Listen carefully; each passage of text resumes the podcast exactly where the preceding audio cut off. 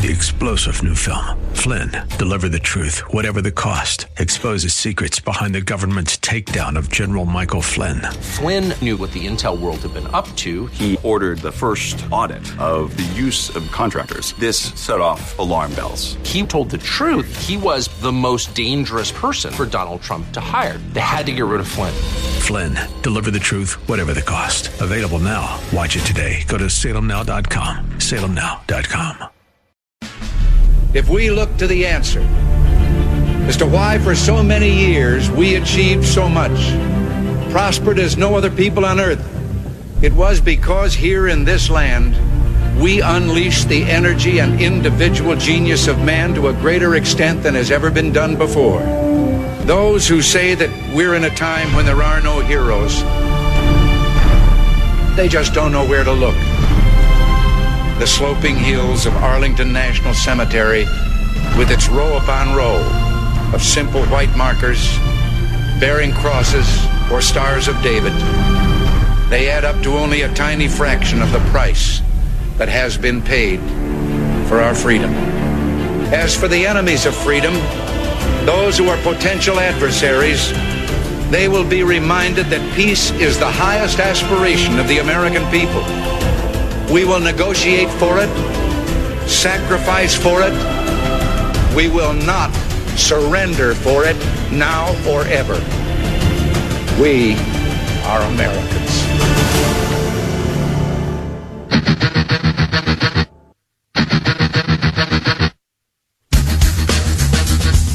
This is the Bob Frantz Authority on AM 1420. The answer.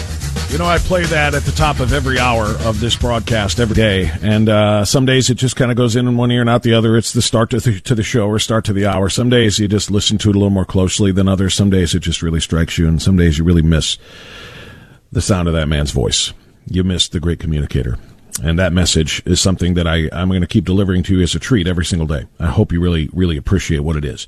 Not appreciate me, appreciate President Reagan for those words and for the, uh, for the guidance and the leadership. All right, it's uh, 10 minutes after 10 o'clock on this free for all Friday, the 17th morning of the fifth month of the year of our Lord 2019. I told you we were going to talk about the president's immigration proposals. Um, interesting to say the least. Some very good with it, some I would have a few questions about, and some I just wonder how he expects to get that past the Democrats in the House of Representatives. Joining us now to talk about it is the president of Right Turn Strategies. He was in the briefing uh, on uh, Wednesday and uh, was also a media surrogate for the Trump campaign in 2016. His name is Chris Barone. Oh, I'm sorry, uh, Chris Barron or Barone? I never did get the pronunciation. Chris, my apologies. Chris, can you hear me? Yep, I can gotta, hear you. Can we pot Chris up there? Okay, there. there. We didn't have you potted up, I don't think. I'm sorry about that. Is it Barone or Barron? It's Barron. If you say Barone, it'll make me think I'm French. Well, what I thought, what I thought was maybe you were uh, uh, on uh, uh, Everybody Loves Raymond because weren't they the Barones? I think that's what that's that. I think so. Yeah. Yeah, they were the Barones. Anyway, Chris Barron is the president of Right Turn Strategies, and again, he was there at the briefing uh, as the president laid out his immigration proposal. Thanks for coming on, Chris. We do appreciate it. Absolutely. Happy to be on. All right, so uh, you know, I, I I've been reading this and following this and looking at some other people's a- analysis of this, and there's a lot to like in what the uh, the president is proposing here, particularly as it pertains to merit based uh, immigration uh, reform. I, I did not see anything specifically, and tell me if I missed it, that said we are eliminating things like the visa diversity lottery and the chain migration programs that we have, you know, that have that have led to uh, some of the negative situations we have in this country right now as it pertains to immigration. I cannot believe we, anybody would still want to draw names out of a hat from anywhere in the world, any country in the world, including those that are, let's say, less than favorable to the United States, and just say, "Yep, you're in, you're in, you're in," based on randomness. Is that gone? Yep. That is gone. The diversity lottery will be gone. It's it's one of the reasons why the president is putting this uh, proposal forward because we think it is fundamentally uh, an insane way to pick who comes into your country by random lottery. Yeah. Uh, you know, most other countries, Canada, Australia, most other countries in the Western world use a merit-based system. I mean, look, we ought to have an immigration system that works for American workers, that may, that works for the American economy, that will actually grow our economy, create jobs, you know, increase the uh, the wealth of the American people. And the way we do that is to have a merit-based economy, not a random lottery. And by the way, the Trump administration under this proposal would be limiting the definition of family to immediate nuclear family. Yeah. So, you know, your spouse and your children obviously are priority, but you shouldn't be able to come here and then bring your fourth and fifth cousin. Th- that shouldn't be the way that this works. And, you know, this is a system that hasn't been overhauled in more than five decades. Uh, and I think it is a really, uh, you know, bold proposal by the president to start laying out what we're for as conservatives. Because I think far too often the left points us points at us and just says, well, they're just against stuff. And so I think it's really strong for the president to come out and say, this is what we're for. These are the reforms we need to make. And by the way, this is what the rest of the civilized world is doing. You know, I, I agree. Uh, we need, we do need that, that positive message. This is what we're for, but I'm not going to stop saying what we're against either because it's important. In fact, it's critical. And I think sometimes it hits people square between the eyes more than what we're for by saying we're against the flow of drugs that continue across that border. We're against the gang members that use that border. We're against the, uh, uh, child trafficking, the human trafficking. We're against, uh, uh, depressed wages because of unskilled workers coming in here and taking jobs away from low skilled American workers.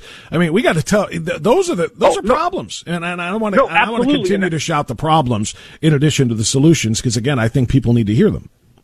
Oh no, you're absolutely right. And look, the president's not going to stop talking about those issues. You know, when I was at the White House for this briefing, I mean, the president talked about you know the stopping the flow of drugs across this border, stopping MS-13, about you know sending people back who are here illegally prioritizing sending back criminals who are here illegally. Like he's not going to stop talking about that. He's not going to stop talking about the wall. But the fact is, is that immigration is a multifaceted, you know, area. And this is an area of the law that we haven't been focused on. And look, we're going to continue to fight for the wall. And this president's not going to stop until our border is secure. And he's committed to that.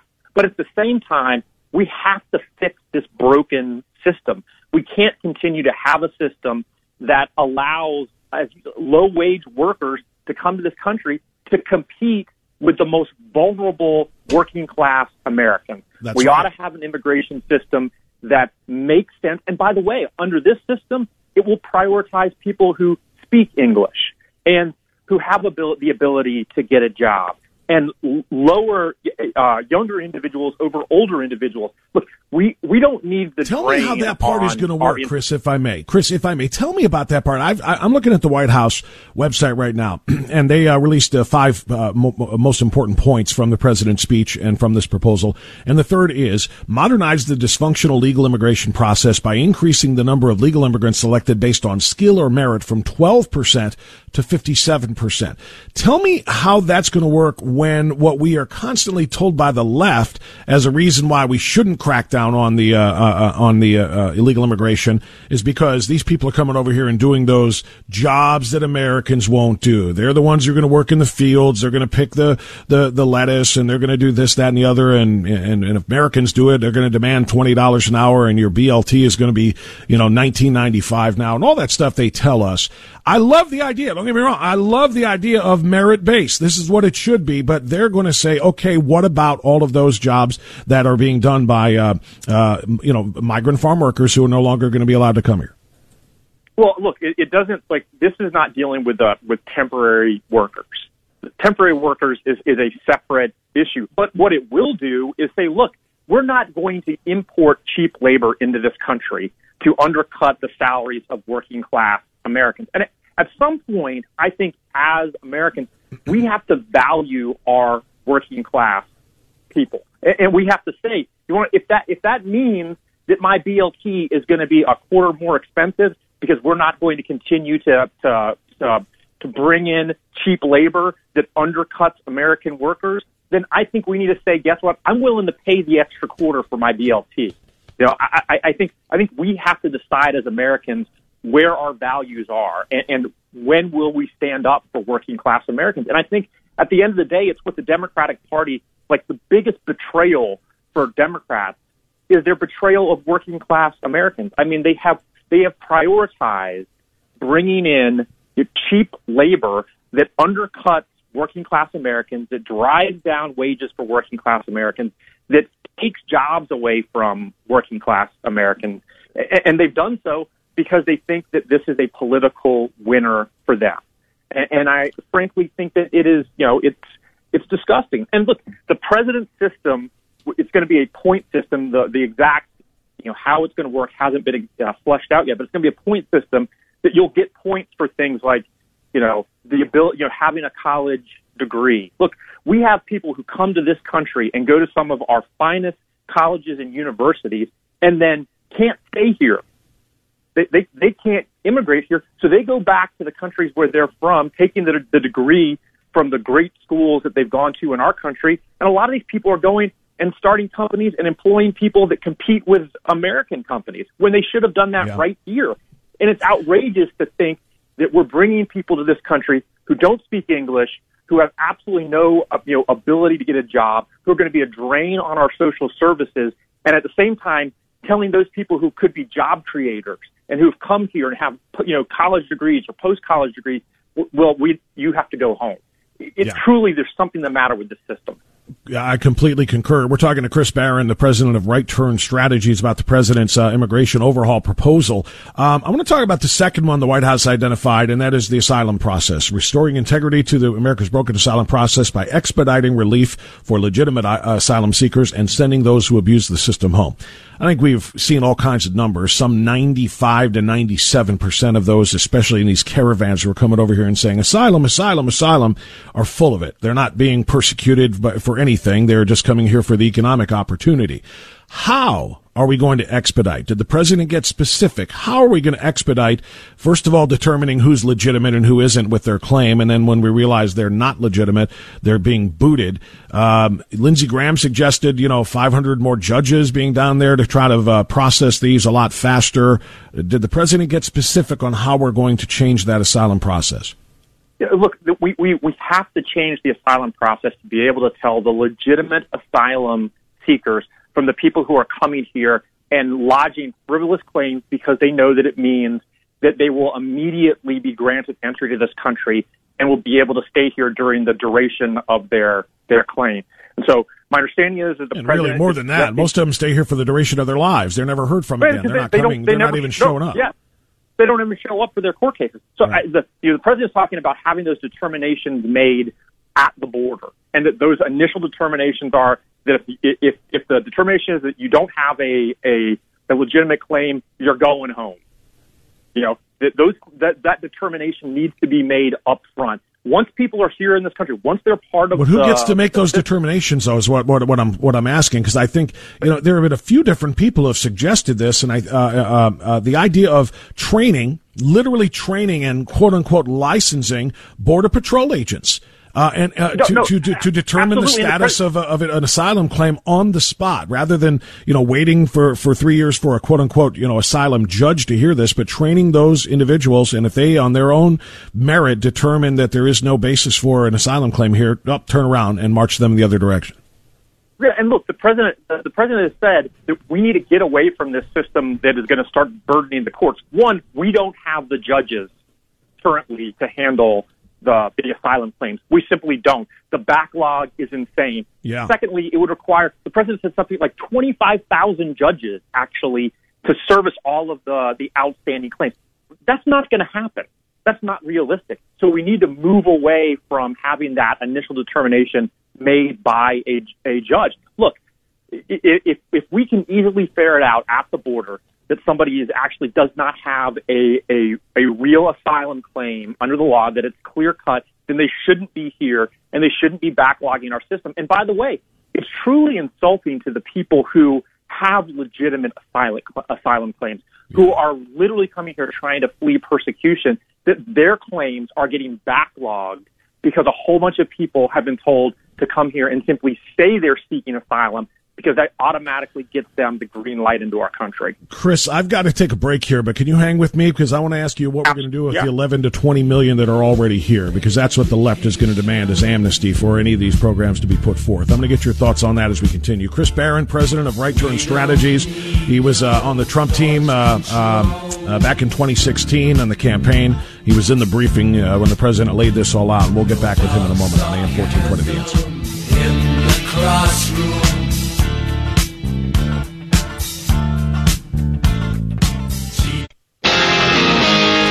I only have about three minutes left with my guest, so let's dive right back in here with Chris Barron, uh, president of Right Turn Strategies, talking about the president's proposal for immigration immigration overhaul you know, even if this were to be uh, uh, uh, greenlit by the Senate, you know full well that Nancy Pelosi's uh, House, Chris, is going to want all kinds of things to get any of these things approved by their membership, their caucus, and that is going to include not only DACA, but probably some sort of amnesty and path to citizenship for anywhere between 12 and 20 million illegals who are already here. How's the president plan to deal with that? Uh, by winning re-election in 2020 and taking the House back. And, and he said it yesterday in the Rose Garden. Uh, look, I don't think any of us are are are, are uh, delusional about uh, what the Democrats are doing now. The fact is, they're not interested in fixing this broken immigration system. Uh, they think this is a political winner for them, and they're going to continue uh, to use it as a political wedge issue. Uh, the reality is, is that if we want meaningful immigration reform, if we want to make sure uh, that we do something about the the illegals who are here currently, uh, if we want to make sure we don't end up with amnesty, we got to make sure we reelect the president in 2020 and return a Republican House.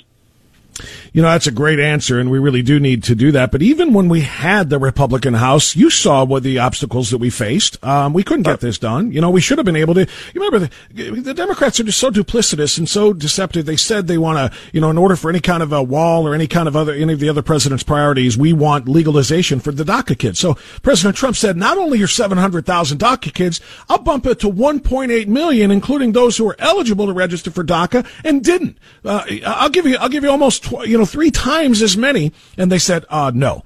So that's no, the yeah. problem here. And, you know, and even when we have the majority, we're unable to get it done because we just didn't have enough people committed to the vision that the president had in the House.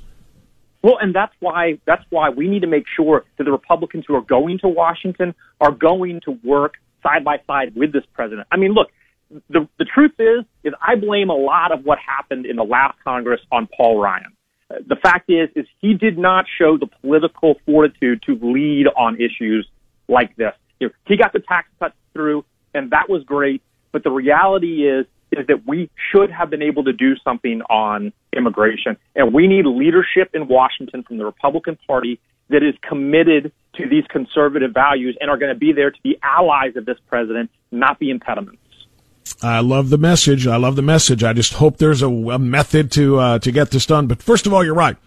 In order for this to get done, he's going to have to be reelected because it's not going to get finished in the next 18 months. It's going to take time after that when we do have uh, the majority back, and hopefully it's a stronger majority with stronger leadership in the House than we had the last time around. But the president is on the right track here. It's just a matter of getting all of the support he needs from the uh, uh, legislative side. Chris Barron, thank you so much. Great t- talking to you. Hope we can chat again. It Would be great. Thank you very much. Thank you so much. Chris Barron, president of Right Turn Strategies. He's got the president's trust. He was uh, on Team uh, Trump uh, on the campaign back in uh, 2016. And obviously, since he was in the briefing as the president gave this information out uh, on Wednesday, he's obviously still uh, an insider there. So he'll be a great resource to hear from as we move forward. Right now, it's 1030. Let's hear from news and come back and take your phone calls. We got another 30 minutes of Free for All Friday left right here on AM 1420 The Answer.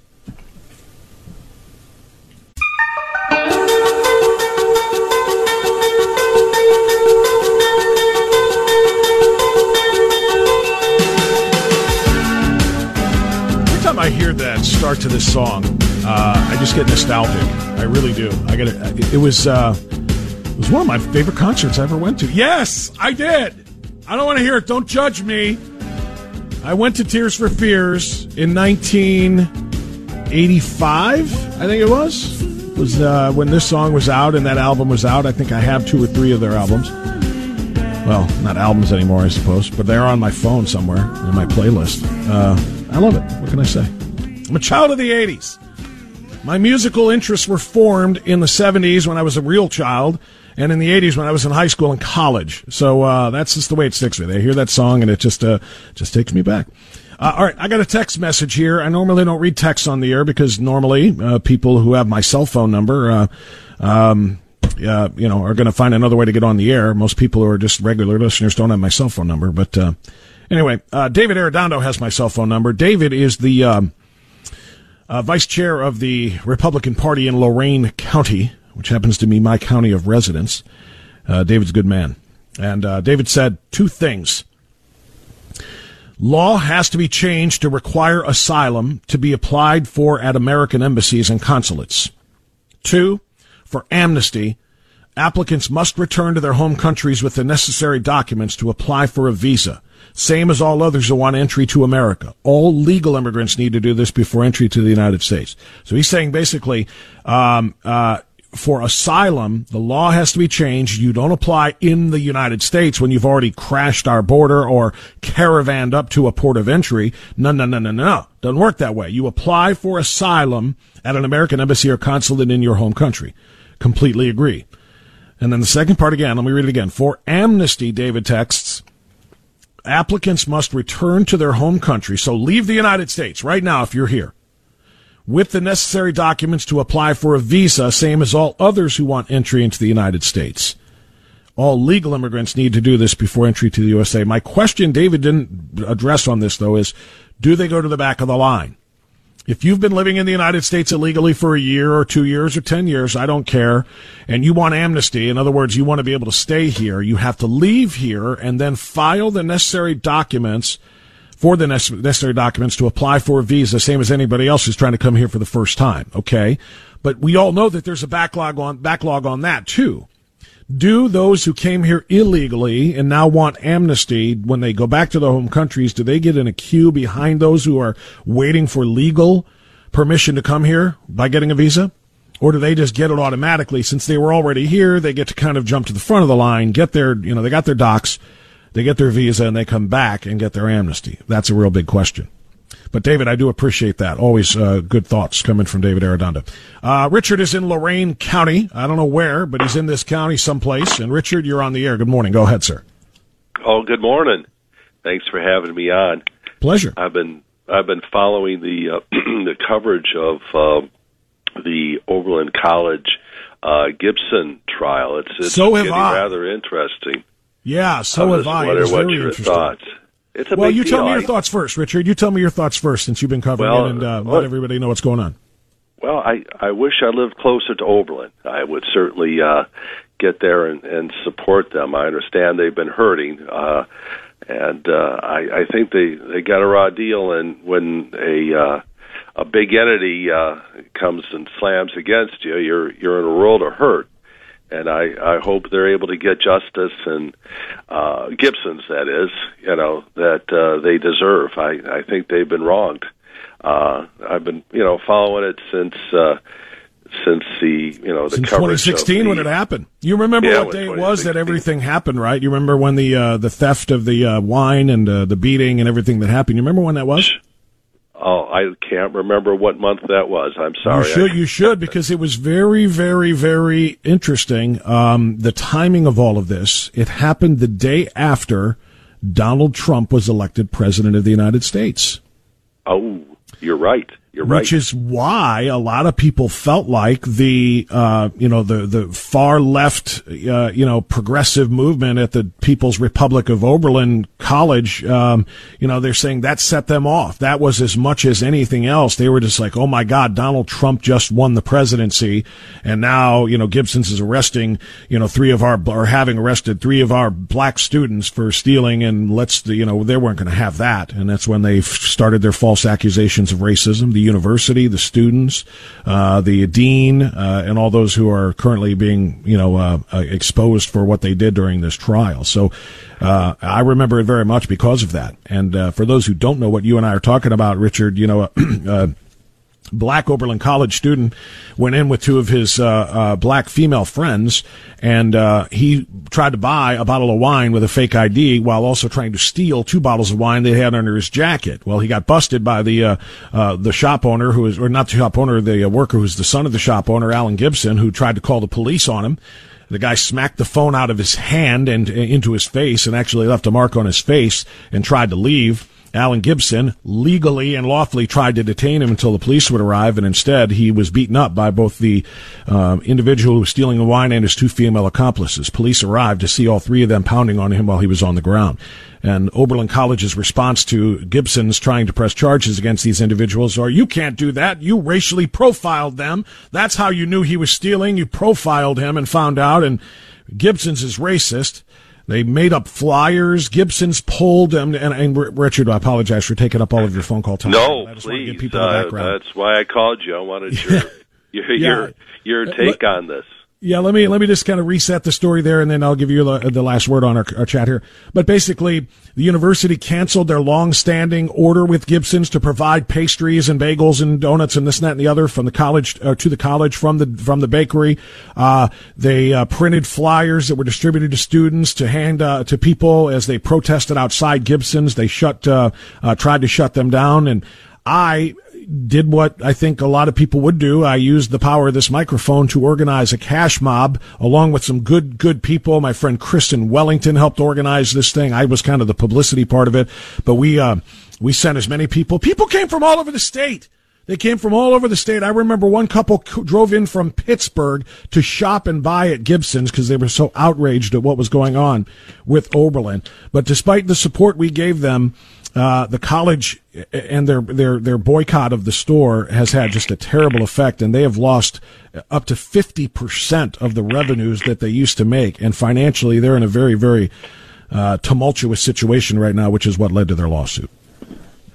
Yeah, I well, I I'm just uh, an, another thing that uh, it, it seemed to catch my eye. It, it's I, I think this is a big deal, and it seems other than perhaps Chronicle Telegram, that's the only coverage I'm seeing. You know. Uh, uh, well, as yeah, you know, I don't know. trial. Is Cleveland, is it Cleveland Plain Dealer not out there covering this story? You know, I, I I couldn't tell you, but I'm not seeing it on any you know three five or eight or nineteen. Yeah, you know, you know, nothing that's a- about that. And what's interesting is they were there. The TV stations were there when it all went down. When the protests were happening, they were covering the, you know, the scene outside and, and talking to people and everything else. It's really interesting that now that, you know, there's a lawsuit and it's being uh, played out at uh, the, the, uh, the court in Elyria, um, that they're not there. I don't understand. Tucker Carlson had a piece of it. Tucker Carlson had on, uh, uh, I think one of the attorneys representing Gibson's a few nights ago. Uh, Oh darn I watched missed that. Yeah, but but uh, not nearly as much local. Uh, you're right, uh, as as one would think from Cleveland, given the uh, you know given the high profile nature of what was going on here with all of the sexy news elements of this. You know, uh, accusations of racism and and all kinds of other things from the uh, uh, from the far left Oberlin College. But anyway, Richard, I'm glad you called up to bring it up. Uh, thanks very much. And if you've got anything else on this as that trial plays out that you want to add, pl- please call me back. All right, my man.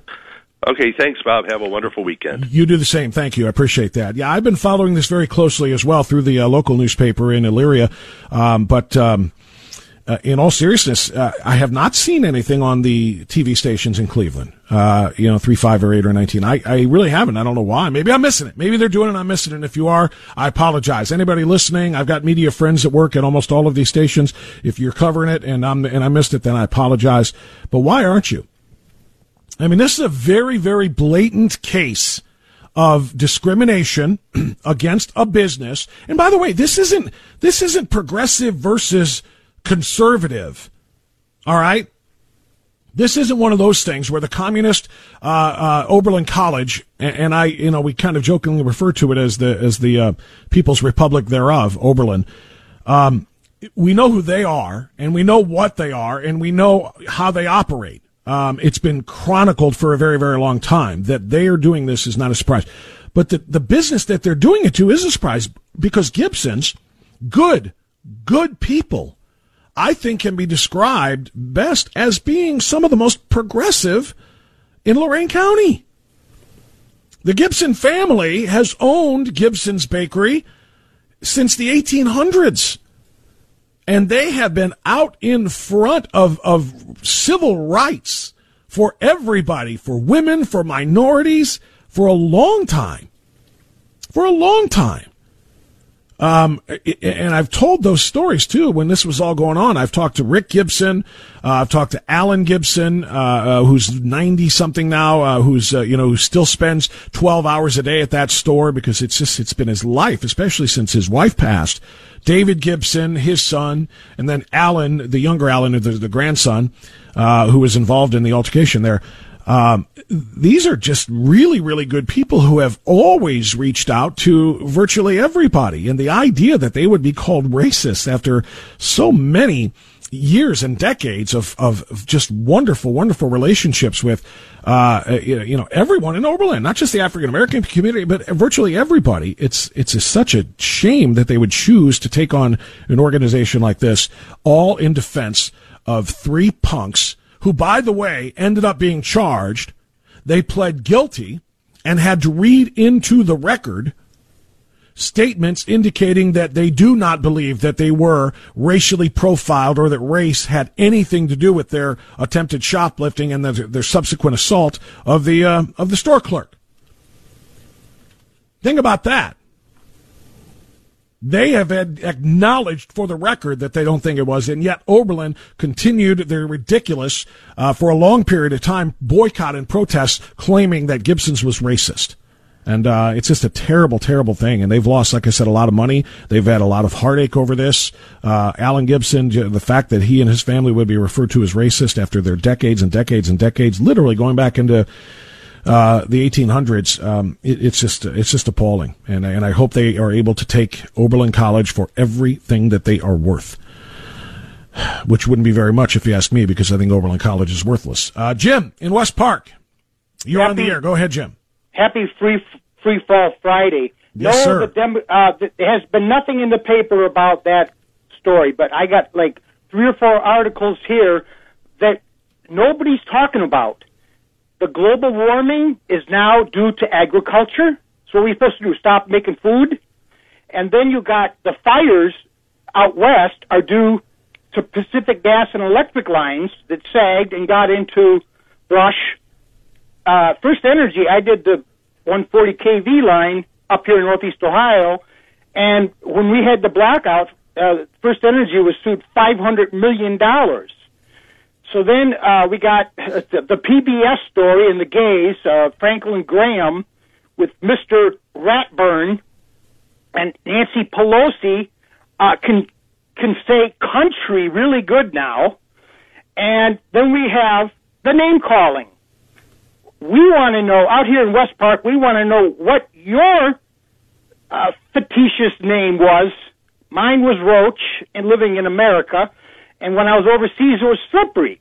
And I would like to say that the, that Donald Trump is the Lone Ranger, Kemosabe, because he's always fighting for uh, the truth, justice, and these rats in the cities was always trying to pin a pin a crime on him until uh, Tonto got him out of prison to prove his innocence. Because when we were kids, the Christian community put the fear of government in us. So thank you very much for taking my call, Bob. You got it, Jim in West Park. Free for all Friday indeed. You never know where you're going to go or what you're going to get, but that's what we got. 1049. We're going to time out of here for the final time. I still have a few minutes left for a couple more phone calls on the other side of the traffic if you want to make them, but you got to dial now 216-901-0945 or 888-281-1110. Final segment of the week coming up right here on the 1420 The Answer.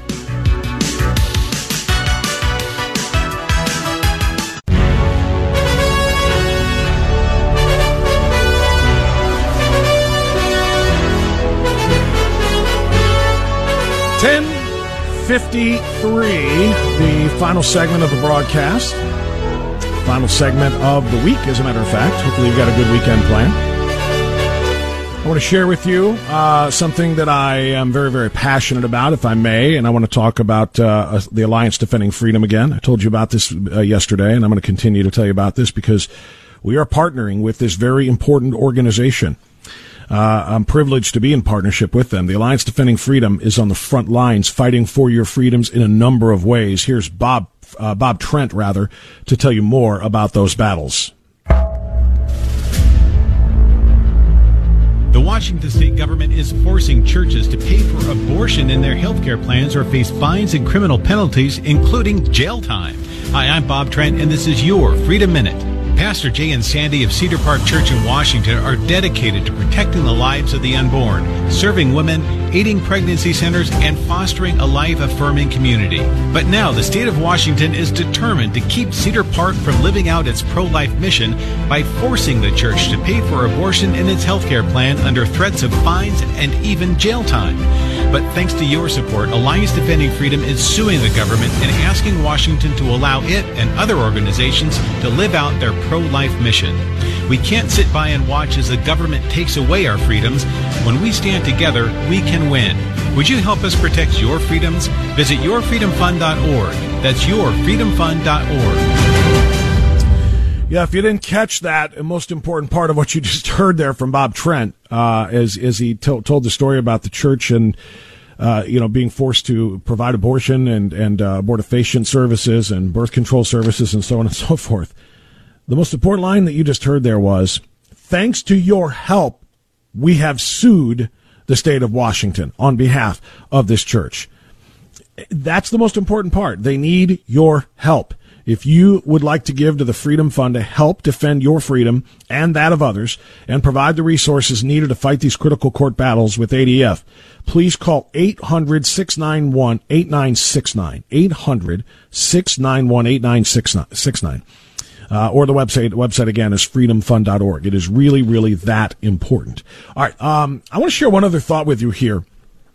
I spent a great deal of time over two days on the program this week talking about the abortion battles uh, that are going on around the country. I've kind of uh, avoided it today because, well, I left it up to you to what we did today for the most part because of uh, Free for All Friday, but uh, because of what happened this week. Obviously, over the last weekend, Georgia Governor Brian uh, Kemp signed the fetal heartbeat law in uh, Georgia, which mirrors essentially our law that Governor DeWine signed here in the state of Ohio.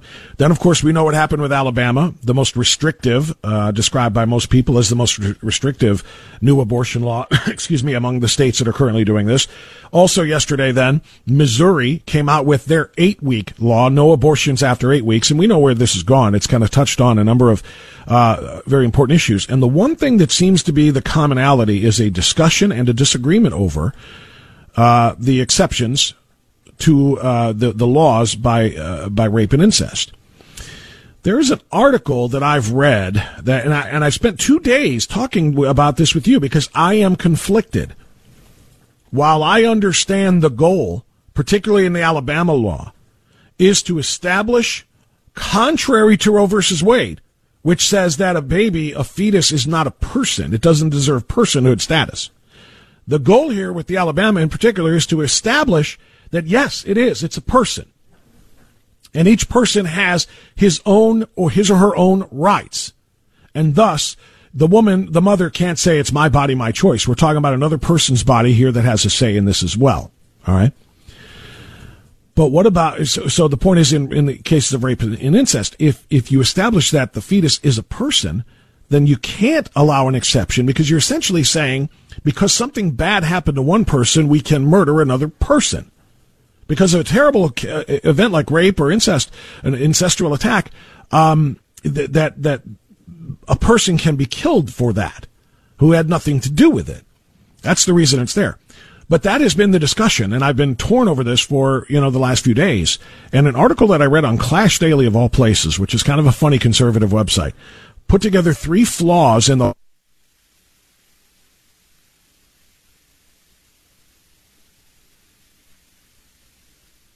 a big. Uh, no. Can you hear me? Are we okay? Okay. Somebody told me we had a glitch there.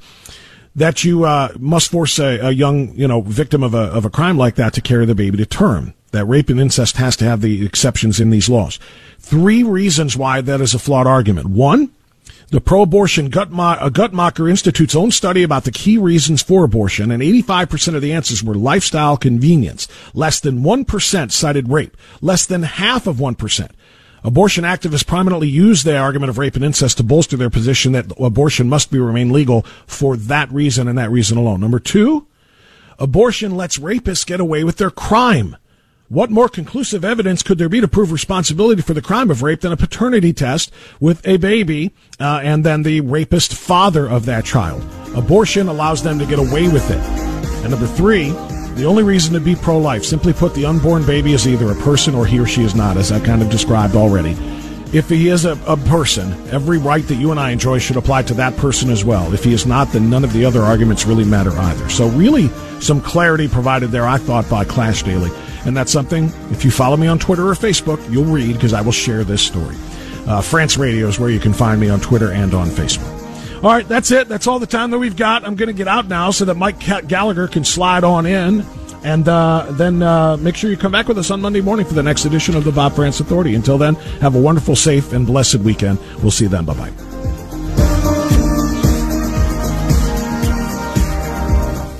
Enjoy the silence.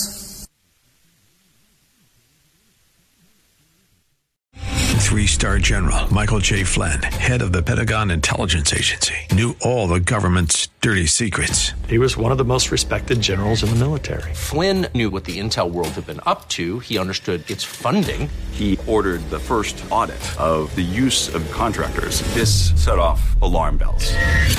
The explosive new documentary, Flynn, Deliver the Truth, Whatever the Cost, uncovers the facts behind this scandal. Flynn told the truth. He was the most dangerous person for Donald Trump to hire. I find out the worst enemy that I'm going to face in my life is right here in America. They took my assessment and they wanted me to change it. And I was like, I'm not changing it. They had to get rid of Flynn with in depth interviews, archival footage, and never before seen personal records of the man behind the headlines. I just felt like I was drowning. Flynn, deliver the truth, whatever the cost. Available now. Watch it today. Go to salemnow.com. Salemnow.com.